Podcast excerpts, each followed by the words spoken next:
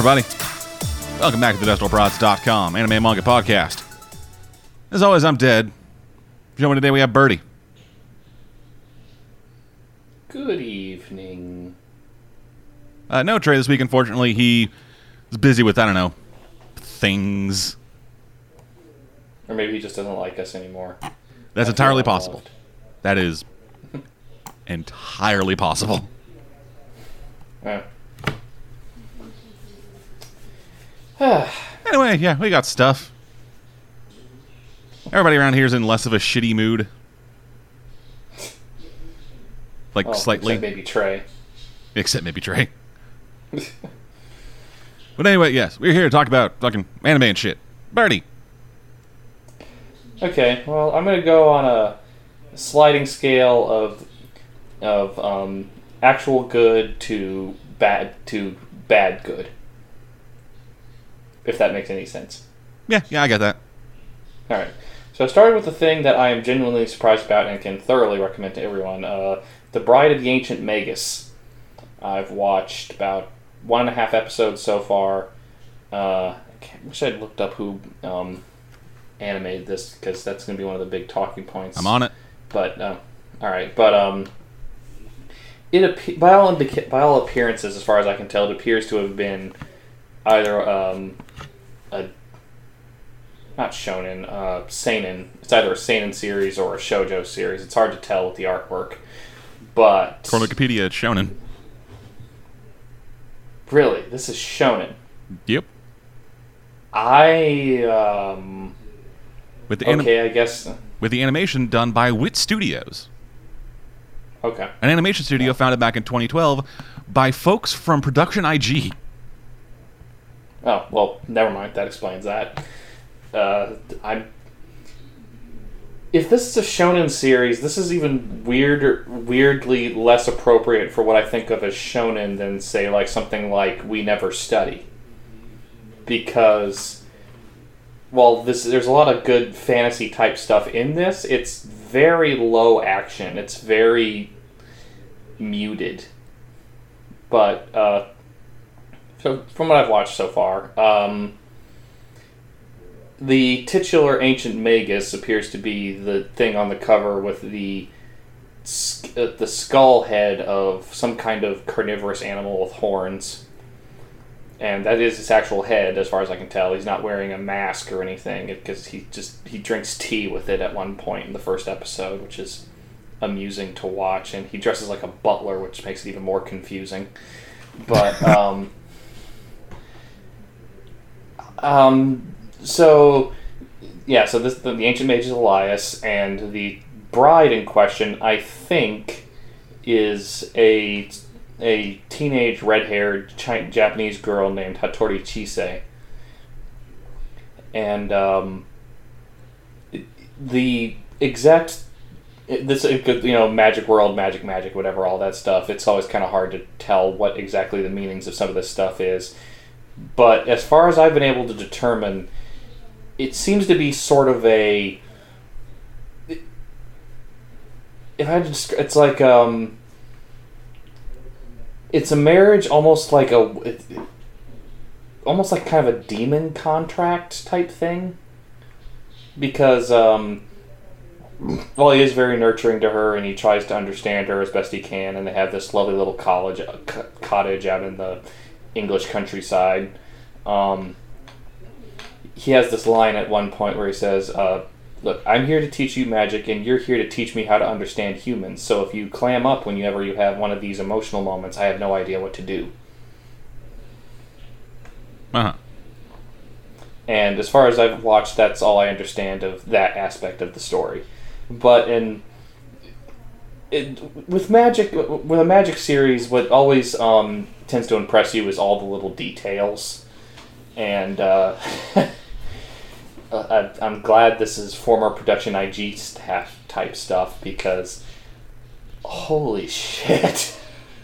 so the first scene is a, a woman kind of like at a uh, what's that what's that what's that bookstore in Harry Potter the one that all the students go to get their books from I can't fuck. remember the Grimalkins or something Ah, shit. I gotta look this up too. Ostrander's is the wand shop. I can't remember what the.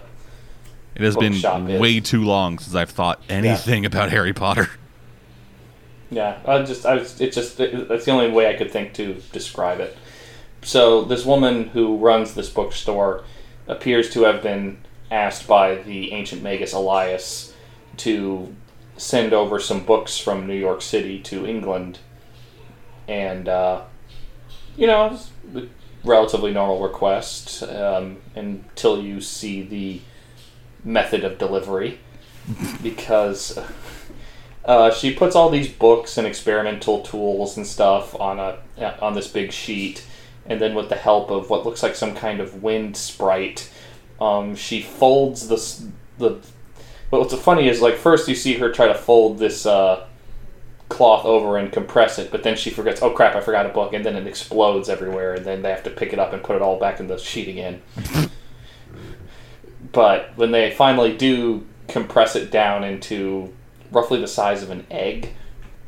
Um, they then put it in this what looks kind of like a small mouse trap type thing with spikes, which is not the case. It's apparently what's supposed to represent the rib cage of a mechanical bird.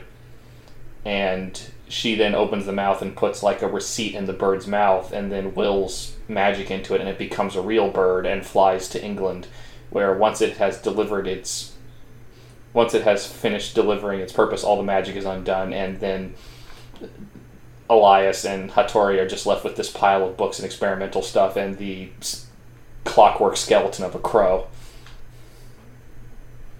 Hey, that could be useful. I don't know. It'd be So fucking metal. Yeah. But I mean, it's all it's all those little it's all these little weird details that make me kind of like the world. And I guess I haven't talked to it, but uh, because like when Hattori first wakes up in the morning, there's this giant black dog just laying next to her, and it wakes up at the same time, and then they start saying they start literally talking. And then they both go downstairs to breakfast after the dog catches a literal gremlin and throws it outside after they made after he apparently made it fix something it had busted up.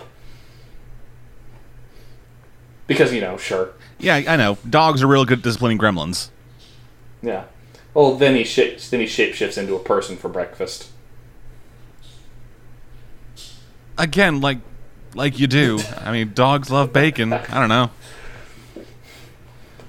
Oh, and that Uh, bookstore I- is yeah. called Flourish and Blotts. Okay. That took way too long for me to find. Yeah, well, it's, it's kind of an obscure detail. It's not what people immediately jump to when they have Harry Potter trivia questions. Yeah, because searching through all the um, fucking shit, like, hey, fucking Harry Potter bookstore. I just got like, hey, here are the in-universe books of Harry Potter. Yeah. You know, But, like um, Severus Snape's copy of that fucking potion making shit. And it's funny you mentioned bacon because the two dishes they were eating for breakfast are some kind of uh, tomato salad and bacon pancakes.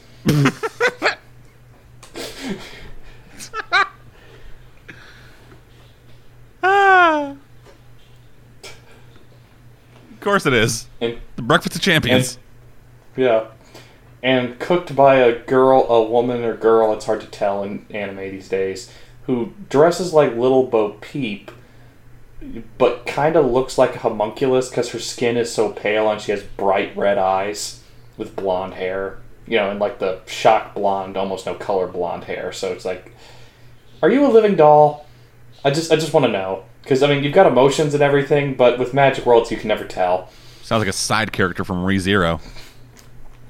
Entirely possible but like when the when the um, crow delivery system appears and they are claiming about oh we should go into the study and work uh, they get annoyed because well she that, that the cook gets annoyed because she hasn't touched her breakfast yet so she's staring there like she's going to beat the crap out of her with the spatula if she doesn't eat her breakfast Human emotions. But yeah, and then they go into the into the office, and the Magus is saying, you know, I never really try to clean up in here because you know the books always wind up somewhere else than where I put them. And he's not speaking metaphorically in that case. He his his office is full of these little sprites that look like. Have you ever you know what a silverfish is? Vaguely. it's a type of bug that's known to uh, feed on paper, and they hang out in books or cardboard boxes. Ugh. Yeah. Ugh. Looks- Yeah, and they even and I think the reason they're called uh, silverfish is because their blood is silver. But why fish? Because they move in that they don't move like insects; they move like they're swimming. Okay, but they're not. They're walking. I know, but it's yeah, but there's lots of names like that that don't necessarily make sense, but for that are not like official titles. But anyway, um, so the process of cleaning up all these books and putting all the new books away, they come across this book from Japan that I'm assuming that apparently Hattori must have read as a child, but she's not immediately willing to talk about until Elias kind of pushes her because like this is why I married you because I need you to help me understand human emotions. Okay. At which point we cut to Hattori's backstory in Japan, which is not sunshine and rainbows, despite the bright green, the bright colorful color palette and the up, mostly upbeat um, music. I mean, given Although that she is- is, given that she is getting married to that fucking skull face person, I'm assuming she didn't lead a great life leading up to these moments. Possibly, it's hard to tell. I haven't, like I said, I've only watched one and a half episodes so far. Also, is But, it weird um, that every time you say Hattori, I immediately fill out Hattori Hanzo? No, no, because it's it, it's it's such a famous name in Japanese folklore that pe- people just kind of, and also pe- people who watch um, Kill Bill. uh, Kill Bill immediately. They, they, it jumps to their mind before anything else. But um, yeah, and so yeah, her her backstory is you know sunshine and rainbows. Like her mother tries to strangle her, and when she can't force herself to do it, she jumps from a fourth story window and kills herself. You know, happy fun times. Yeah, totally. And then they do the the relatives don't want her thing, and some group who some family who takes her in is kind of upset that she's not really fitting in all that well. But it, it's not entirely her fault because she has a hard time convincing herself to eat anything in anyone's house because whenever she tries to eat a meal, um, a black slimy thing comes up out of the table and starts eating the the food in front of her, and no one else can see it. So what do they see? Do they just see the food just disappearing? Yeah, they just see little bits of the food moved or disappearing. So that uh, doesn't go well for her for a while, and it, it and in the second episode, it gets her step her step brothers start blaming her for tension in the house because the mom, who's the one at home most of the time trying to take care of this child that's having serious emotional issues, is taking it out on her husband, and her husband being the traditional Japanese businessman who's like trying to be nice, but is, assumes that someone else will take care of the problem on a regular basis because he's busy all the time. Doesn't is just kind of distracted. So if the the stepbrothers blame her when the mother leaves, but uh, it's hard to tell how much of that is her fault and how much of that is just existing problems that were exacerbated by her presence. So, this being a bad day for her, she goes for a walk in the park. It all happened in one day. No, oh, I mean, it's all in the course of one episode, but it's it, it, they, there's a small passage of time, but it's not, it doesn't appear to be that much time. But um, yeah, so she goes for a walk in the park, which does not go well when she encounters another black slimy thing that mo- that acts and moves like if you combined a tree with a rat. That sounds like a fucking Skull Island monster. It's uh, impossible because like it, it kind of at first it moves like um, that uh, that no face thing from uh, Spirited Away, but then it very clearly distinctly takes the shape of a rat and it has this like no mask thing over where the eyes would be, but it its head and everything else looks like a rat until she wanders into this library in the middle of the woods and closes the door, at which case the thing shatters into thousands of rat spirits that start crawling all over the windows. And I'm just assuming that the soundtrack here is just fucking all like really upbeat pop music. No, no, it's they don't they don't do the tone the tone whiplash thing with the musical score. They do have appropriate music for scenes like that. I think during this scene it was mostly like I it was a mixture of like sort of um, low cello strumming and the, the you know the the on a violin. Yeah, discordant violin seizing. yeah. So eventually she figures out that this uh, uh, library in the middle of the woods, which is literally called the Library in the Woods, is like a magic library. And the mage there, his name is Ricci, gives her a library card so she can get in and out of the woods in, and into the library whenever she wants to. And this is the only place she ever feels safe because it's the only place where all the slimy things don't come. Now there are like fuzzy eyeball things all over the place, but according to the mage, oh, they won't bother you. They're too busy reading. Yeah, but just wait. Pretty soon, uh, given how things have been going so far, she'll learn that she'll learn the fucking eyeballs and the librarian are having fucking marital problems, and the books start blaming her for it. Yeah, who knows? She's just reading every mean, one- she's just uh, reading every couple paragraphs. Just says, "It's your fault they're fighting, bitch." Yeah, but after that, um, the- the only other thing that I've watched so far that seems to be hinting at where the story is going is that there's a scene with bright orange moonlight and purple shadows where the mage in question has a kind of demented look on his face until he snaps to attention and looks at a book with a weird sun and moon symbol on the top and then he starts he grabs it hides it in his chest and starts hyperventilating like he's terrified. So that's probably not going to go anywhere good but i don't know exactly where. Yeah, we'll find out, I guess. yeah like i said there's only two episodes out so far. I'm going to keep watching. I don't know when more are coming because this uh, this is like a the first two episodes are two parts of what i assume is like a since the since the first part of the first episode starts kind of in medias res, I'm assuming that the rest of these, whatever how many ever many parts of this prequel part there are, just leading us up to where we started, basically, which I'm fine with. That's a, a perfectly appropriate way to tell a story. Uh, but no, the the art's gorgeous. Like I said, just the little details, like the crow thing or the the giant rat spirit slamming into a wall and collapsing into a sea of smaller rat dark spirits, or like seeing a, a clawed um, eyeball hand just getting into she she won't even lay lay in her own bed because there's a clawed eyeball hand adjusting itself and getting comfortable every night so she just lays against the wall. Is it like getting comfortable in her bed, or is it just like yeah in her comfort in her bed so she's just like sitting against the wall while this thing's just like tossing and turning, trying to get like the pillows just right, like every once in a while, just kind of like getting up and flipping the pillow over to the cool side. yeah Yeah, that seems like it'd be annoying. Yeah. And it's made worse by the fact that since this is a typical Japanese one or two room apartment, uh, she sleeps in the same room with her stepbrothers, and because of her, the parents are fighting all the time, and the brothers blame her. So they just sit. One of the older one just sits there glaring at her, blaming her for problems that he has no control over.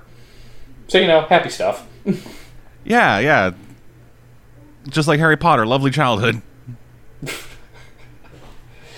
Yeah, but by all indications, at least based on the part before the uh, backstory starts, she seems relatively happy with however the things have worked out with the ancient magus. But again, I don't know all the details yet. I went into this completely cold, knowing nothing but the poster image and the title. Yeah, and also if, I, if, given if her I had known production IG, I might have gone to it more readily. But Yeah, and like given her previous life, I'm assuming most things would be comparatively better. yeah, Like even if it turns even if it turns out to the end and she's just been like there until she until she has like the right weight, and then all of a sudden the mage just fucking like eats her alive. She'd probably be like, "I'd still take this over that fucking bedroom." Yeah, probably. But um, yeah, so I'm thoroughly enjoying this. I'm going to keep watching this. Like I said, it's gorgeously animated. The score is really effective. It, like I said, particularly, I mean, I notice it all the time. You, well, except for the scenes where they're doing it more minimalist. But the it, it works best when it's trying to leave you unnerved, Ah, which for a series like this, I kind of appreciate. So yeah, no hearty recommendation for uh, the ancient Magus's bride. All right, and uh, just for anybody out there who, if you don't want to wait for the manga, if you don't want to wait for the anime, there is a manga of it that came Yes. out before. Uh, it is currently uh, the there are there are seven volumes of it, with the seventh volume getting an English release in a couple weeks. Yeah. All right. So now on to something that just came out, and I give no shits about. Uh, Hinowa ga Crush. With a name like that, how can't it be quality? So yeah, um, who was screaming for a direct sequel to Akame ga Kill? Oh, that's what that is. Yeah. I I don't know. Yeah.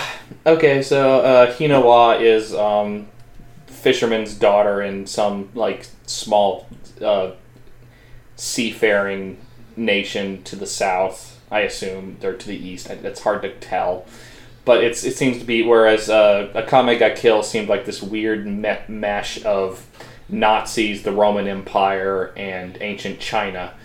This seems to be more traditionally focused on Japanese stuff for the most part Okay. and uh, they try to establish Hino as kind of you know um, whatever. oh, crap, what was his name? Uh, the the brown haired guy from uh, the from Akame ga Kill. Uh, I don't know. I should I should remember his name because he was actually the main character, not the person the series was named after, which still annoys me. Oh, But, that guy. uh, okay. Uh, yeah. What, uh, characters. Tatsumi. Tatsumi, yeah. She's sort of the Tatsumi where she's like she seems confident in her abilities, like a fish the size of Jaws jumps out of the water at her and she cleaves it in half with her with her half axe, half knife fishing tool. You know. Because I guess she's Yeah, she she's supposed to be she's She's out, supposed to be she's outdoorsy. She's outdoorsy. She you know after after a nice day of filleting some fish, she needs to chop down some trees. Yeah. So um, things immediately, as they would by this from this director from this creative team, go bad for her as um, an assassin from a neighboring from the from the uh, from a neighboring country sneaks onto her ship and kills her and most of her family and leaves her badly wounded and kicks her into the water. Uh, she wakes up on. She manages to. She luckily washes up back on her home village, but like she said, you know, bad day. Yeah. So she's now, by all indications, I, I, as far as I can tell from the way the first chapter ends, uh, Hino was one of those. I'm going to improve myself as a warrior and fight for a situation where this civil war, which they talk about, is the reason for this assassin, is that there's a civil war going on between these two parts, I guess, of the same nation. Then, since it's a civil war, but um, that she was going to fight for a world where this is not ne- where this kind of thing doesn't happen and having to fight for your life on a regular basis is not necessary and the next image we see is Akame washing up on shore presumably on the same island I guess Okay. so yeah I, I don't care Yeah, given how that previous Uh, story went, it would not surprise me if like if like as it happens, uh she turn it turns out that her parents were actually this horrible fucking rapist or something and she ends up joining forces with that fucking guy who tried to kill her. Yeah well girl sorry but I didn't make that clear but yeah, Okay, well, I- lady it then. didn't really clear yeah Ladies can be murderers too. Okay. yeah particularly in this series Yeah. but um so yeah I just I, And I guess final thing. I mean- uh, do you feel that she is wearing the anime equivalent of plaid? Because that is all I can see her in.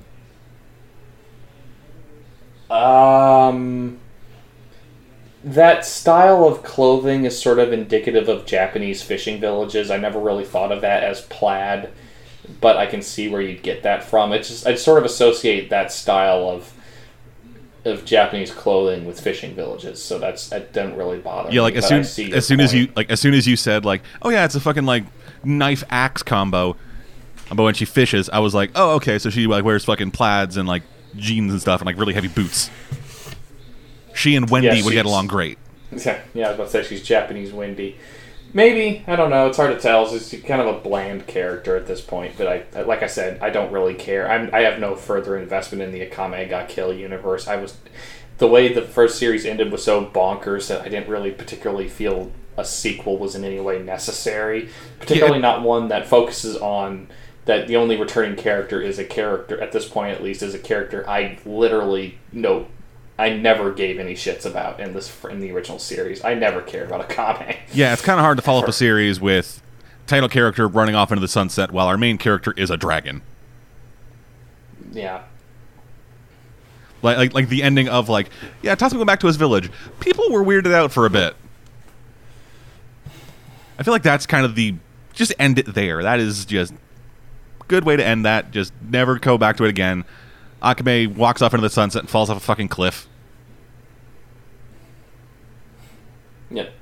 She and Esdeath Yeah, have a I- I- fight forever while Tatsumi just kind of hangs out with his kid. Yeah. Yeah, I just I don't care. Like I was I mean, I was I was satisfied even if I was a little confused with how the original series wrapped up, but nothing about this screamed to me it was needed a sequel. Certainly not a almost a direct sequel slash spin-off focusing on different characters. I just it's hard for me to get excited about this at all. I read it because I was curious. I didn't know when I read it that it was a exact. I, direct- I noticed it was the same creative team as Akame ga killed. I didn't know it was actually a sequel. But uh, yeah, I just Yeah, I heard. I saw the news that he was doing a like a fucking new series a while back, but I did not know that it was a direct sequel to Akame ga Kill. yeah, nah. I just I don't care. Check it out if you're curious. If you're really that invested in this bonkers series, but I I can't really do anything with it. I just it's just it's there. Okay. Okay. now on to the fun bad one. I like that noise. I watched the recent Yu-Gi-Oh movie.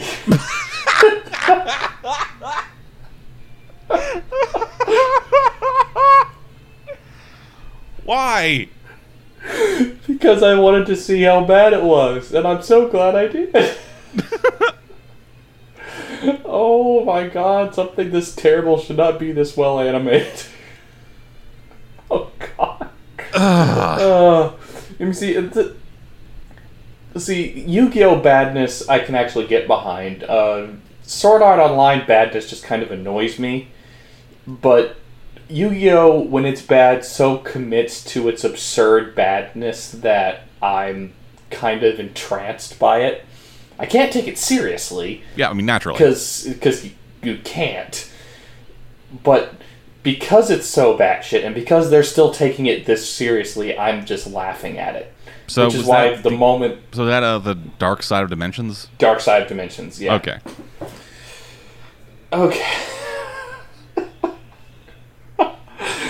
oh, sorry, sorry. Just thinking Yeah, about it. oh, okay. Just let it roll over you. So Seto Kaiba is the greatest stupid person in the world. Naturally. He, um, since his only defining character traits are I must be Dark Yugi and I'm rich, he's contracted his own company to try to manufacture a, sim- a simulation of Dark Yugi for him to duel and beat. But every time he does it, no, th- it gets worse. It gets worse.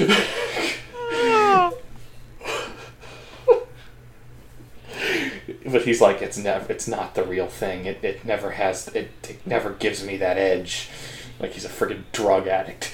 So I need that fix. I need that fix, man. in his infinite wisdom.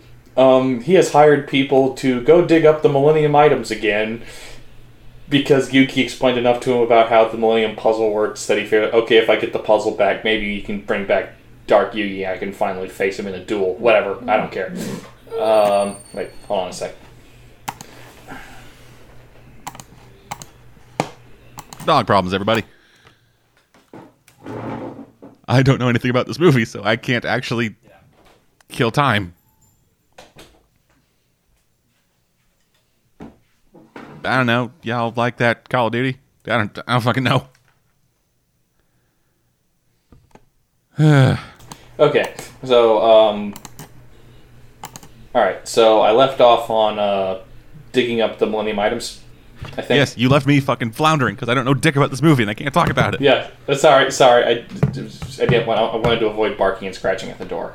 Um, so yeah, um, in the process, uh, a group of uh, Egyptian orphans wander onto the dig site. Cause sure. Why not? They are really into card games. Um, in the process, uh, the there's an there's an accident at the dig site when they're finding the Millennium items, and the Millennium puzzle is broken back into pieces.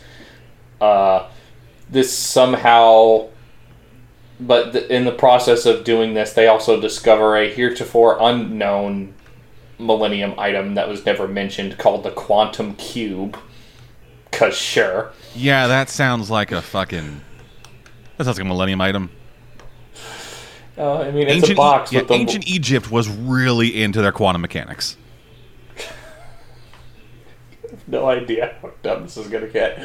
Okay, so um, the quantum cube, of course, is possessed by some sort of dark spirit, as all of these fucking things are. Natch. Uh, it when the puzzle is when the Millennium puzzle is broken, the pieces possess people.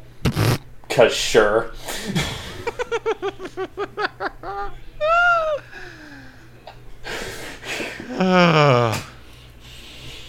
And as a part of this, um, well, as part as, as and because of the dig site, uh, weird Millennium dark magic shit goes wrong, and uh, the people that Kaiba hired to to do the excavation are killed. Maybe it's always hard to tell in Yu-Gi-Oh because they explode into shards, but that could mean anything. That could just mean their spirit went to the Shadow Realm. I don't fucking know. But, um, they got sent to Magic the Gathering. So these, um, dark spirits in question, one of them possesses the eldest of these, of these Egyptian orphans, who has a, uh, past, well, he has, um, a grudge against the white-haired guy Bakura because the dark spirit that possessed his millennium item killed his father. Sure, whatever. Uh, Yeah, why not? Fuck it. I don't know. And so, having killed these people, or killed, biggest air quotes in the world, um, duh. the guy disappears with his his pe- the two, several pieces of the Millennium Puzzle. Uh, at some point, he shows up in Tokyo as all ancient Egyptian stuff does. Naturally. Um, Ev- uh, Everyone knows Tokyo is a hub for Egyptian culture. It's like Chinatown in New York. You know, Little Cairo. Oh, just saying this stuff. I'm trying not to laugh. Oh, okay, I can get through this. I'm still kind of It's stuck on the orphans. movie. It's it's a two-hour movie. I can do this. I can do this. It's a two-hour movie. that- what the fuck? Yeah, it's a two-hour, ten-minute movie. Fuck. How did Yu-Gi-Oh get feature length? I don't know. I don't know where it got this budget. There's not even enough oh. fucking story in Yu-Gi-Oh to fill one episode. Well, they they pull the they pull the thing that every Yu-Gi-Oh thing does when they're out of time. Just drag out the fucking duel. Yeah, I, I I'm gonna play one card, but it'll take me seven minutes. yeah. So the Biddle. So what I've described What's the fucking about budget for this? I don't know. It totally all went into the traditional animation because the CG is shit. Of course it is. I mean, even more shit than normal for like a T for like a movie budget type anime thing. Like they usually try a little harder on those. But anyway, so Kaiba does the one thing Kaiba knows how to do when he wants something. He starts a dueling tournament. Yeah, he's like Heihachi, but like dumb. And this, of course, summons the uh, the other the more evil of them. I think his, his name's like Aigami. I don't care. Uh, he summons the the guy who's possessed by the dark spirit and hits this piece of the puzzle. Uh, the uh, one, the other orphan, who's the main guy's sister, goes looking for Yugi because she somehow knows about the dark, the spirit of the Millennium Puzzle. Gives him her shard, and Yugi, of course, eventually shows up and works his way through the tournament. There's a number of fights, but it's it's it's it's duel monsters. You know it by now if you want to care or not, and I don't. Yeah, and So, wait, wasn't takes wasn't, up- wasn't the plot of the show like Yugi is fucking trash at dueling until he fucking gets possessed by an ancient Egyptian pharaoh who's somehow amazing at a children's card game? Yeah, but like, and the point of this series at this point was that um, uh, is that uh, the um, this is that like this is like a sequel after the end of the series where the spirit has gone back to Egypt and Yugi is maturing as a person. Hold on. But not maturing some, but not maturing enough to actually stop playing. No, no, he still plays his card game. And I don't mean that as like a diss against anybody who fucking plays card games. I fucking play card games. I like them. It's just I don't take them. That, I I don't know. I don't know what it was. I don't know why I said that. I'm sorry to anybody. Just I'm fucking trying to fill time, man. I don't know. This whole fucking thing is ridiculous. I'm looking at a fucking box office thing that says this movie made a million dollars in America, and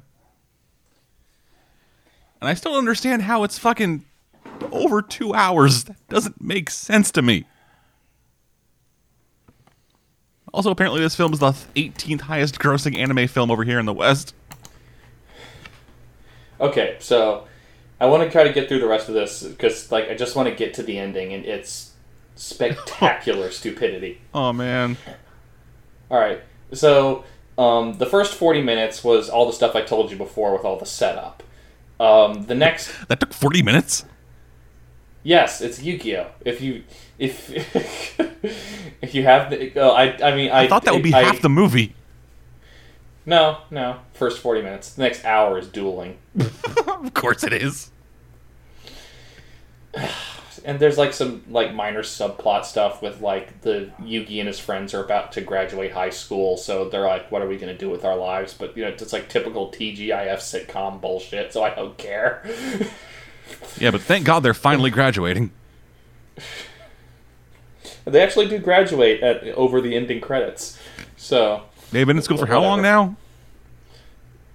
uh, in universe, the normal amount of time. In real world, um, twenty years. Jesus.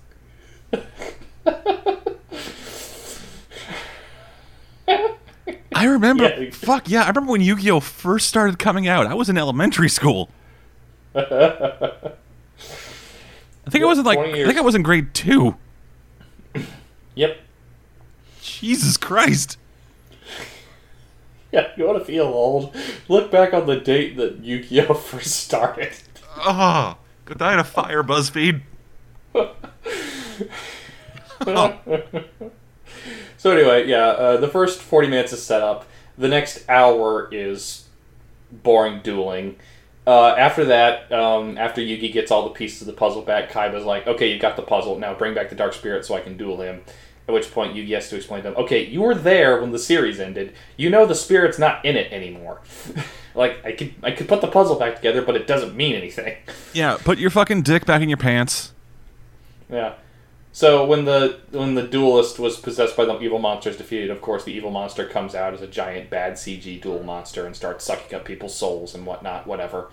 Uh, Yu-Gi-Oh shit. the, it of course ends after um, Seto's soul is absorbed and Yugi is knocked out, which of course summons the Pharaoh for literally not even a duel type thing, just a literal Deus Ex Machina because he doesn't he doesn't duel at that point. He just summons the duel disc, pulls a card, puts it down, and it, it's not a duel monster card. It's just Egyptian Kaiba.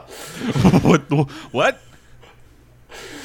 Yeah, uh, there was a aspect of the series that I never gave a shit about that in in ancient Egypt, Kaiba was like the head sorcerer to the pharaoh. But why does he? Why is he a card? I don't know. Is that is that like is that like tournament legal? I, I don't know. If only Trey were here, he knows he knows about Yu-Gi-Oh. Yeah, I kind of wish Trey were here because I I think he would kind of enjoy this. oh man. Ugh. So yeah, um fuck. So now okay, so after that, you know, everything's magically fixed when uh, the Seto the, Seto card summons the power of the constellations and destroys whatever the CG monster is. I don't know. Um so like yeah the tournament's wrapped up. All the pieces of the puzzle are back together. Uh, all the souls are returned yada yada yada. Uh, goes into wrap up typical ridiculous 90s type montage thing. Like you're expecting like did how did you watch Bennett the Sage Uh, not regularly. yeah well uh, one of his earlier videos was of the um, King of Fighters anime movie and it ends on this super ridiculously cheesy uh, well, both early '90s song and like a a freeze frame of a guy with an, uh, exposed chest throwing his hat up into the air. Terry Bogard. Yeah, Terry Bogard. Yeah, it's, it's like whoa, whoa, whoa, angels, come feel the dark of the brand new day. It's some like bullshit like that. That sounds like a fucking smash hit in the works. it's so cheesy. So, um, yeah, like the, the the credits play out, everything's back to normal. Uh, the girl of the group, Taya, is that her name? I think. I, Fuck, I don't know. she seems to go off and do her own thing somewhere else. She's an obelisk blue, right? I don't, I don't know. she, she gets in an airplane to go somewhere else. I assume it's overseas. I don't care. Um, but now the part that I really like the ending stinger. Because Kaiba, in his infinite stupidity. oh. Um. So I forgot to mention this, but uh, of course, this being a Millennium item, the quantum cube can create like alternate realms for stuff to go in and out of. Cause sure, Yeah, it's Tesseract. uh, ugh. Kaiba, in his infinite wisdom, uses the quantum cube along with his own technology to project his soul into the past so he can duel the pharaoh. Did his soul bring his deck with him? It appears to because like the last image you see of Kaiba is like a him like creating like a spirit duel disc on his arm for the duel. Wasn't ancient Egypt dueling like done with like giant stone tablets that actually summoned for realsies monsters? Yeah, but like Is that tournament legal? I don't know. You're expecting me to explain the logic of this? I'm just telling you the shit that happened. Uh, I just I just want like a fucking like how it should have ended thing where fucking it does that and then Kaiba just walks up to the pharaoh and he's and he's like Dark Yugi I've come to duel you. He's like okay summons the fucking like weird ancient god monster and then Kaiba lays out a trap card. He doesn't like even say anything. Like it's it's so hilarious. He doesn't even say anything. He just does like sort of like a we're going to duel with swords type thing, where he just he just stoically stares at him, swings his arm out, and the duel disc appears, and the the the pharaoh stands up and does the smile, and you're like, really? That that's what we're ending on. yes finally I can ignore all my people dying and all the slavery and just play fucking duel monsters. And like I've, I've actually read I've read the Wikipedia entry for this because I was having trouble understanding the plot even as dumb as it is because Yu-Gi-Oh for as dumb as it is is super complicated occasionally. Oh yeah, so- like, like Yu-Gi-Oh is Yu-Gi-Oh gets super deep into fucking like extra dimensional travel and shit and all kinds of their weird ass magic bullshit. Fucking heart of the cards. So yeah, but like, and according to the Wikipedia entry, and according to the Wikipedia entry, what he actually did was was use Um, and I forgot to mention this. His vehicle for traveling into the past. I don't know if you've seen this movie. Looks like the car from Time Cop. thought it was gonna be the I thought it was gonna be the 5D motorcycle. Oh, it almost was. That's what it kind of felt like. Because like it's not enough that like he it, that he developed a car to travel in the past by combining ancient magic with eh, with stupid duel disc technology. In order to enter the past, he had to shoot himself down literally from space because the device is in orbit. Okay. Yeah, sure, fuck it. with like this with like a time tunnel elevator down into the earth. I would love how the nations of the world how that would have been explained to them. Oh, sir, why Yeah. do you have a giant tunnel down to the earth from your orbiting satellite?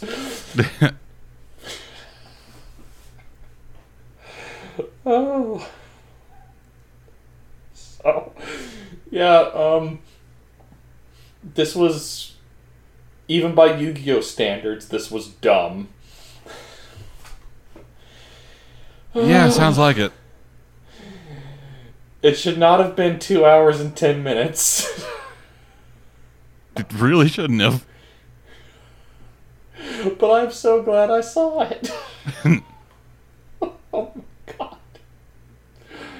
Uh, I, I kind of want you to just like see if you can go and find clips of it on YouTube just to get an impression of the shit I'm talking about, particularly the ending. Because, like I said, uh, I think he's he he combined ancient magic with duel disc technology to travel into the past. Uh, Wikipedia thinks he used ancient magic and a, and a, like I said, the time cop car to make his soul enter the underworld. Yeah, because sure the past is because sure- the past is dead. I've seen the I've seen the Langoliers. I'm not sure which is more believable. Oh god. Oh man. God bless you, Yu-Gi-Oh! You stupid, stupid series. I needed this kind of bad after this ki- some kind of the bad shit I've talked about recently. There's nothing. There's nothing offensive about this kind of badness. You just kind of giggle. Yeah, yeah. I this is the happiest I've heard you sound on this podcast in a while. I needed this kind of mindless dumb. I'm sorry. I'm not saying it's good, but oh my It's god, It's entertaining. I almost, I almost want to rip this and show this to people. Kind of like how when uh, Cora told you about the Conan movie with the cross-dressing Jack the Ripper who threw ninja smoke bombs. Oh. Uh, anyway, I'm done. Please talk about something so I stop giggling like a moron. Okay, yeah, that, that last one did kind of take the wind out of the sails for my fucking thing because I only have one thing to talk about. I'm sorry. That's fine. So, Saike Mata Shitemo. I don't know what that is. It's weird. Sounds like it. Yeah, so it's about this kid, uh, named Psyche. Uh, he is. He is just kind of bored. Like he, he, spent, like, he spends a lot of his time like cutting himself off from people, not really interacting with them. But he's still like doing the thing where he like rehearses what he would say should somebody approach him and talk to him. Okay. Doesn't really have anything Wait, going wait, on. say, wait, wait. Say that again. What? I'm not sure I understood. I thought I did. So like um, it's something it's something that I've done a couple times. Like just kind of like walking around, like he doesn't he it, he doesn't find himself in social situations a lot, but he Okay. mentally tries to prepare for them should the event arise that he becomes in that situation. Okay, now I understand. Yeah, I've done that before too. Yeah, so he's like so uh, he's like sitting in class reading a book, and some people next to him are talking about like, oh man, yeah, just read this book, fucking things are great. And so he is just kind of running through the scenario in his head of like, oh hey, what are you reading? And it's like, oh, this is just a fucking thing. I don't know, whatever. You want to read it? So far, it sounds like a less depressing version of that dark comedy. It's not. It's my, It's not my fault. I'm not popular. Kinda. It then gets weird I'm totally surprised. when his childhood friend uh, go like calls him over to a lake where they used to hang out as a kid, like a small little pond. Uh, when they were young, uh, she almost drowned in it, but then he dove into the fucking pond and tried to save her. He also almost drowned. But then the two of them kind of got out, and everything's like, yeah, great. And so then she goes to walk away and immediately gets sideswiped by a fucking semi. And so she is Ah, dead. So, Uh, so, so we're in uh, Nicolas Cage, The Wicker Man territory. it's about as subtle as that. because because what we see this happen a couple times. Because every time it happens it is just a straight on like side shot of her with the truck in taking up the entirety of the frame. So yeah she fucking just dies. He is sad. It's like oh god everything's fucking horrible. He then falls into the pond and wakes up 7 a.m the day his friend dies Oh, oh, are we in a uh, uh, uh, yeah, Groundhog's Day situation? Uh, Groundhog's Day. Uh, well, it, it- I think it was more of an erased kind of situation. Okay, so wait, okay, so it's not like going back over and over again. It's like go back once. uh, no, t- well, technically, it is going back over and over again because he keeps failing to save her. Okay, so it is a uh, it's a groundhog situation, but it's a groundhog situation in the sen- less with the you're not sure why you can't get out, and more like there's one specific goal, and because you keep failing at it, you keep having to go back. So it's more like a Steins Gate situation. Kinda, and it's not even. And it's not even like a. Um, it, it, actually, Steins Gate is kind of a appropriate thing because the only time he travels back in time is when he throws himself into that pond. Okay. So just a situation of. So just a situation of like watching it from the outside. It is two kids, like middle school kids, hanging out near a pond. One of them gets fucking plowed by a truck. The other one just fucking head first right into a pond. Well, he's just going ah Okay. fuck. Okay. And he tries like every other, iter- and he tries like every fucking iteration he can to try to figure out how to fucking stop this from happening. But no matter what he does, everything keeps leading to his friend being killed by this truck. Why is everyone doing this now? This is like the third or fourth time this year I've heard a version of this plot. It gets weirder. Okay. So it so it gets to a point where he has seen this happen like fucking like a hundred times or something, and so he gets the idea that oh the reason this keeps happening is because somebody's meant to die right there. It might as well be me now. So he goes and pushes the girl out of the way at at, at the last and, and like the last rotation. He kind of plays with the motions, going through doing stuff, pushes her out of the way, but then the truck swerves off and doesn't hit either of them. Okay. And Does and, and does it- he still travel back in time when that happens? Nope. Or- Okay. Nope. So, uh, so then the two of them uh, end up digging up a time capsule, which they had buried when they were, which they had buried shortly after they almost drowned, but he had forgotten all about it. And it is revealed that he, the thing that he put in there was that he wants to be a hero. He, like, he almost died saving his friend, but he didn't want that ever to happen again. So he writes a message to his future self saying, "Hey, are you a hero now?"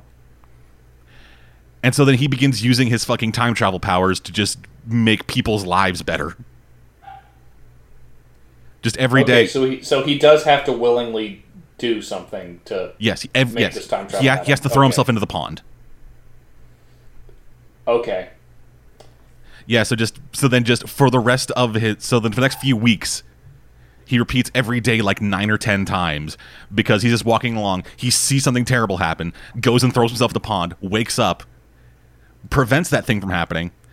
Then then the next terrible thing he sees happen, goes and throws himself in the pond and then just starts like looping days over and over and over again. Is this like an anthology situation where there's no overarching plot, or does it just like sort of continue onwards? Then the plot kicks in. Okay.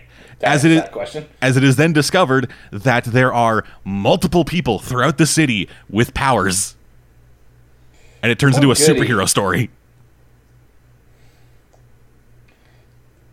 And I'm, I'm assuming that that's not all the same powers. No, all of them have different powers, and all their powers are weirdly specific. Okay. Well, you, what, it's usually more fun when they're weirdly specific because if it's too if it's too common, then you're just dealing with uh, you know, normal shit. Yeah, like um, like kind of he he get, he gets a he gets a partner in all this. Uh, he after he discovers that there are people out there who have powers, he finds that there are people who are abusing their powers. So Sure, then he you know, yeah. superhero, supervillains. Yeah, so then he begins his quest to go out there, find people who are abusing their powers, and then use his powers to stop them from abusing their powers. Okay. And so his partner in this, I cannot remember his name, but he has the power to turn anything he touches into styrofoam. Weird. Yeah, and so it's a situation of him walking down a street, turning a lamppost like an like or like or like an electric cable post into styrofoam, ripping it off and carrying it around like he's fucking Shizuo. Okay, does that work? Yes, it does because because like people don't really when you see somebody carrying around a fucking like telephone thing and you know people have superpowers, your thing your first thought isn't oh that's styrofoam. Your first thought is what the fuck. Yeah, and so then he so he uses like all these fucking shit, and what he does is he will go and swing it, and then the second before it hits, he turns at least part of it back into the real material, so they actually are being hit by a fucking lamppost. Okay, I see. Okay, cool. Yeah, and so then he, and so then uh, Psyche goes through this day like nine hundred or so times, like like a fucking dozens and dozens and dozens of times, just trying to fight, just just trying to figure out what that guy's powers are. Once he does, gets him to the lake, tries to figure out how to fight him. You're like, all right, so I go and break this, and then I get punched in the fucking face. So I go break this, dodge that, then I get fucking kneed in the stomach. And then after he gets all that figured out, he then goes through another few dozen times, trying to punch him in the jaw just right to give him a concussion. And then from there, uh, we get other powers. Like there's a guy who can uh, turn people into cats based on the type of tea he makes them. Uh, there is a there is a lady who has like tape powers, and the tape is indestructible unless you cut it at a 45 degree angle using children's safety scissors. Sure. You weren't kidding about the weirdly specific. Yeah, and uh, there and they also encounter a guy who has the power to put people to sleep and suck their souls into his head. But he can right. but he can only do it if the person's eyes are closed. He takes them by the chin and says, "Welcome to Dreamland." Okay. See, you see what I mean? Weirdly specific. Yeah. Mm-hmm. And things just weirdly progress from there. There's a character uh, who kind of gets introduced. Uh, he's called the Nega Brain. Okay. He's the fir- he's the first real antagonist. And his power is that he can take away other people's powers, but only if they willingly give them up. okay. So, so like what he'll do is he'll grab somebody by the head, and then it just feels like people are fucking stabbing knives into his brain until he says, "Hey, I get, relinquish my powers," and then his powers go away forever. And he really hates Psyche because he believes that by going back in time and altering things, he is changing people's fate, and thus he is a demon. By going against fate, you are fucking with the natural order of things, and you need to be destroyed.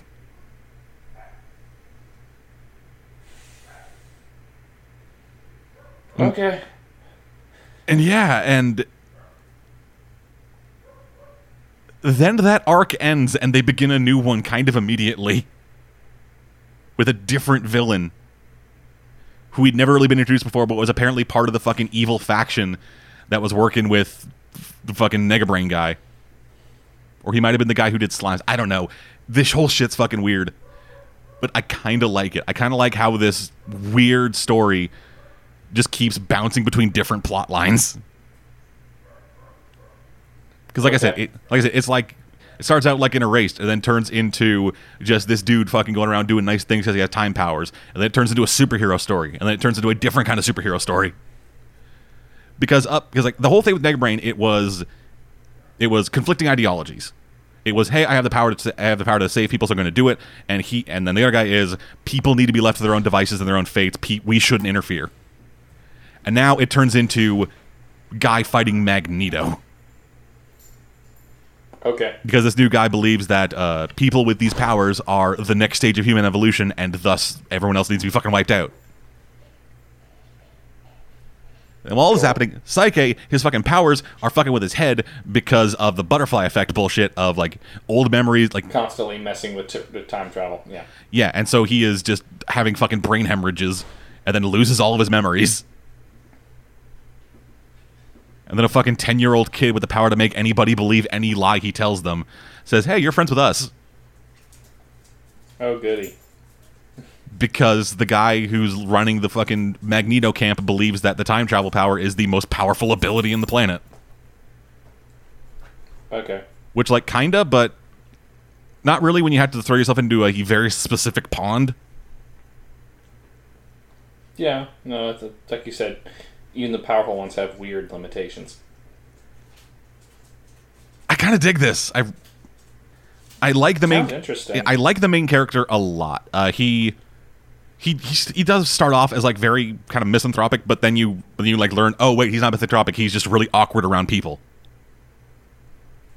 and then he fucking like finds out that he has the ability to help people, and there is goddamn no hesitation, just like oh yeah I can just fucking save people okay let's do that.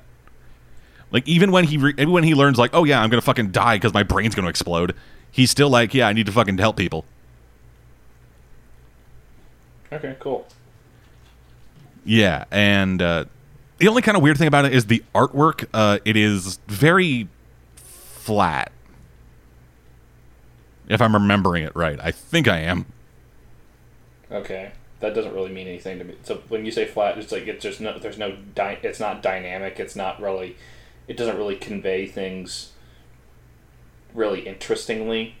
Uh, kind of. It it seems its art style seems like it's more suited for like a shojo series Ah, okay. because the things that seem to have like the most detail and the most like real effort and energy put into them seem to be any kind of emotional things. Like I'm just fucking looking at a bunch of pictures of it now, and the one that stands out is our main character crying. Okay. Like there's there's not a whole lot of like really over the top looking designs and anything. Everybody is fairly normal looking. But the art style does work well for the comedy side of things. It just doesn't work so well for the more serious side of things. Which I guess is a good reason to not show any of the fucking gore because this is a largely bloodless series. Like there is some blood every now and again, but a lot of the like really big gore shots are cut away to or cut away from. Like we like we never actually see that lady after she got hit by the truck. Yeah. Like truck Well, there, cut away. Next time we see her, she has just fucking blankets all over her because of Japanese, I guess, funeral rites or whatever. Yeah. Or I mean, if I mean, if it could be that, or it could be the body was like the, if the body's really mangled in an accident, it, authorities. It, it, it, well, this wasn't an authority blanket. This was like she was on a bed with a blanket covering her body, then a blanket covering her face. yeah. Okay. That yeah. That's funeral rites type stuff. yeah, if you get a chance to check out uh, Sakemata Shitemo, it is pretty solid. Just don't expect like a long going story arc. Okay. It's gonna be it's gonna be a lot of like fairly quickly done arcs that all kind of end well and move into the next thing just fine, but you're not, you're not gonna get a whole lot of like real long, long run out series unless you count like this unless you count like the previous Mega Brain stuff and this new Magneto shit as one continuous arc. Okay. Anyway, yeah. Other than that, I've mostly been just waiting for new co- new chapters of fucking Shield Hero. Welcome to the ballroom. Yeah. Well, welcome to the ballroom. That one. It's not quite One Punch Man bad levels of it takes forever to get a new chapter, but it I guess because they're long and really intricate chapters, it's a little bit more understandable. But Yeah, and we're in the fucking middle of a tournament. Yeah, and it and it's a tournament that I like and don't like because what certain more important narrative tournaments do in this series as they end up being dancing uh, couples counseling, but with dancing. Yeah, pretty much. like the last few like the last few chapters have just been like Chi-chan realizing, "Oh wait, I'm kind of a bitch." Yeah. Yeah. So when I, while I get while I get that from a narr- like the, the whole idea of metaphorically working out your issues through a form of interpretive expression, it gets kind of tiring to read on a regular basis. Yeah. Yeah, that is Yeah. Like, I mean, the art's still great. I still like the story and the characters. I just need them to get through this. Yeah, just fucking move. Do something. But I got that anime coming out soon. Yep. Welcome to the ballroom. We got paper shoes. It would be amazing if they actually did get like a really shitty GNR cover band to do the intro for it. Oh, Ah. oh, sweet dude of mine. What the fuck. Anyway, that doesn't hurt when reading and watching then. On to news. So first up, uh, the latest of the new run of Jump comics have been canceled. Uh, this one is the Demon Prince Poro's Diary. I have no idea what that is. Uh, it is a manga that I talked about the first chapter of, where the Demon Prince of Hell comes to Earth and goes to high school. Ah, It came out in the same grouping of new book of new uh, series as U19 and We Can't Study. okay. Um, ni- well, U nineteen already just got canceled, and Yep. I'm kind of surprised we can't study is still going. Yep, I forgot this series existed. And uh, like I, I never read it, so that's why I forgot it. I was like, you even read it, and you didn't forget remember it existed. Yeah, I just saw like, hey, Demon Prince Poro. Oh yeah, that fucking thing. How's that doing? Oh, it's end. Oh, it's over. Okay. Yeah, I mean, it's not what from what you've told me, it doesn't sound like it's like. I mean, it could have been interesting, but from initial impressions, it wasn't really. Nope. So it's just kind of there. Yep, but now it isn't anymore. Yep. It made it it released enough chapters for two volumes. Cool. Yes, it ended on Monday. Uh, moving on, we got uh, new season announcements for uh, two different anime. Uh, the first one is Shokugeki no Soma, getting a third season this fall Why? because tits and food. I don't know. The anime is so bland. It really Like, I mean, I have I have problems with the manga, but it's it, it Shokugeki no Soma's anime is kind of like Naruto, except with no actual action. Yeah, and they can't really do the. They have not been able to carry over like any kind of energy that the manga had for their things into their fucking like that fucking autumn election battles. Those were all fucking terrible. yeah. Then they get like, I- then they get the to, like their recent- internships and it's and like the animation quality just drops by like fucking fifty percent of the budget. Yeah, and like the most recent chapter featured the the chick with the crazy eyes and the the pointed teeth decapitating Rindo. a, a re- decapitating a live crocodile. Don't Yeah. think they'll show much of that in the anime. Oh fuck no! It's gonna be just it's gonna be like her face and then just a black screen. yeah. Not e- not even any feathering, just like a hard cut. Yeah, so like literally all the stuff that I can still kind of enjoying about the manga visually, even because I'm not invested in the story at all. I just kind of want it to end. Yeah. But all the stuff I enjoy about it visually is gone. It, like, and, like, well, not gone. Like, it was never really there in the anime. So, yeah, it's, uh, Yep. like, like, like, Korra still gives me shit about the my my, in hindsight, misguidedly positive review of the first episode because I was that Five out of that they managed five. to get all of that, all of those weird little details from the anime from the manga into the anime. But no, it's not animated that well. The story wasn't all that interesting, so it probably would be more like a three now, maybe a four, just because I was such a fan of the manga at that point. But Yeah. No, it's not a five. yeah. Anyway, Korra still gives me shit about that, but even if I admit it, he'll still give me shit about it. yeah. And another one is uh, Yowamushi Pedal. Uh, well, by all indications, that series keeps being good. So Uh, Hiroyuki Horiuchi uh, revealed on Twitter that he is scheduled to work on a fourth season of Yowamushi Pedal, but a fourth season has not been officially announced yet. Okay, well that just means they haven't announced it yet. I mean, it like they didn't announce that Ghidorah, Rodan, and Mothra are going to be in the next Godzilla movie until several months after. We already knew that. Skull Island basically said, "Yeah, they're going to be in this movie." Yeah, it's like, huh, a big moth thing, a three headed thing, and a big bird looking thing. What could those possibly be in Godzilla? I don't know. Yeah, that just means they haven't announced it yet. And for all of like every season of uh, Yowamushi Pedal Eyes I'm aware of has been both critically acclaimed and a pretty big hit both here and in the state and in Japan. So that doesn't surprise me. Yeah. Hime, Hime, Hime. God damn it! I can't see his face without that shit coming into my head. It's a it's an annoyingly catchy little tune. Even the fucking sprinter from that team just went to that fucking store. It's like, oh god, I'm sticking it on sticking it on reflex now. What the hell's happening?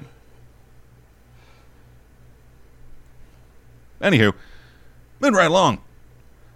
So the Twitter account for the Osada Shizuoka branch of Yoshimi Books,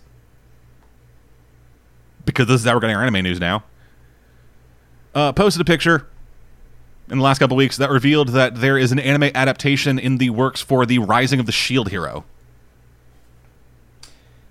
I mean, again, that doesn't surprise me. Like, um, if you go to bookstores in the wet in in the U.S., you'll sometimes see like reprintings of popular books that are getting like movie or TV adaptations. Like, I just saw a new version of American Gods on the shelves today, and a new version of Stephen King's The Dark Tower stuff.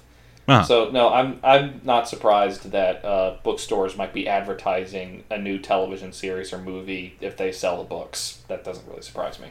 Yeah. Uh, so uh, the flyer that they po- that they tweeted a picture of uh, states there'll be, that there will be a promotional video for the anime uh, premiering at Anime Expo on July 1st, Okay.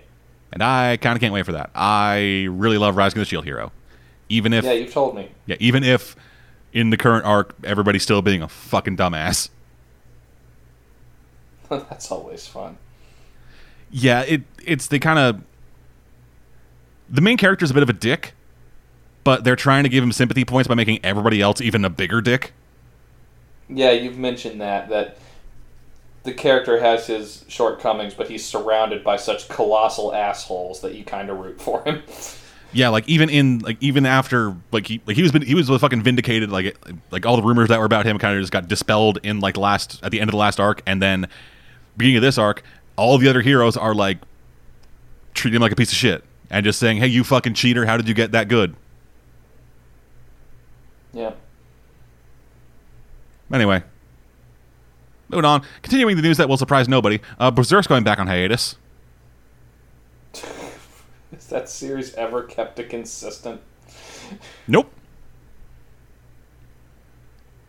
So yeah, uh, in the 13th issue of the Young Animal magazine, it was revealed that uh, the Berserk manga is will be going back on hiatus until quote around winter. That's distractingly vague. Yep. The previous hiatus, for anybody curious, lasted from September of last year until March of this year.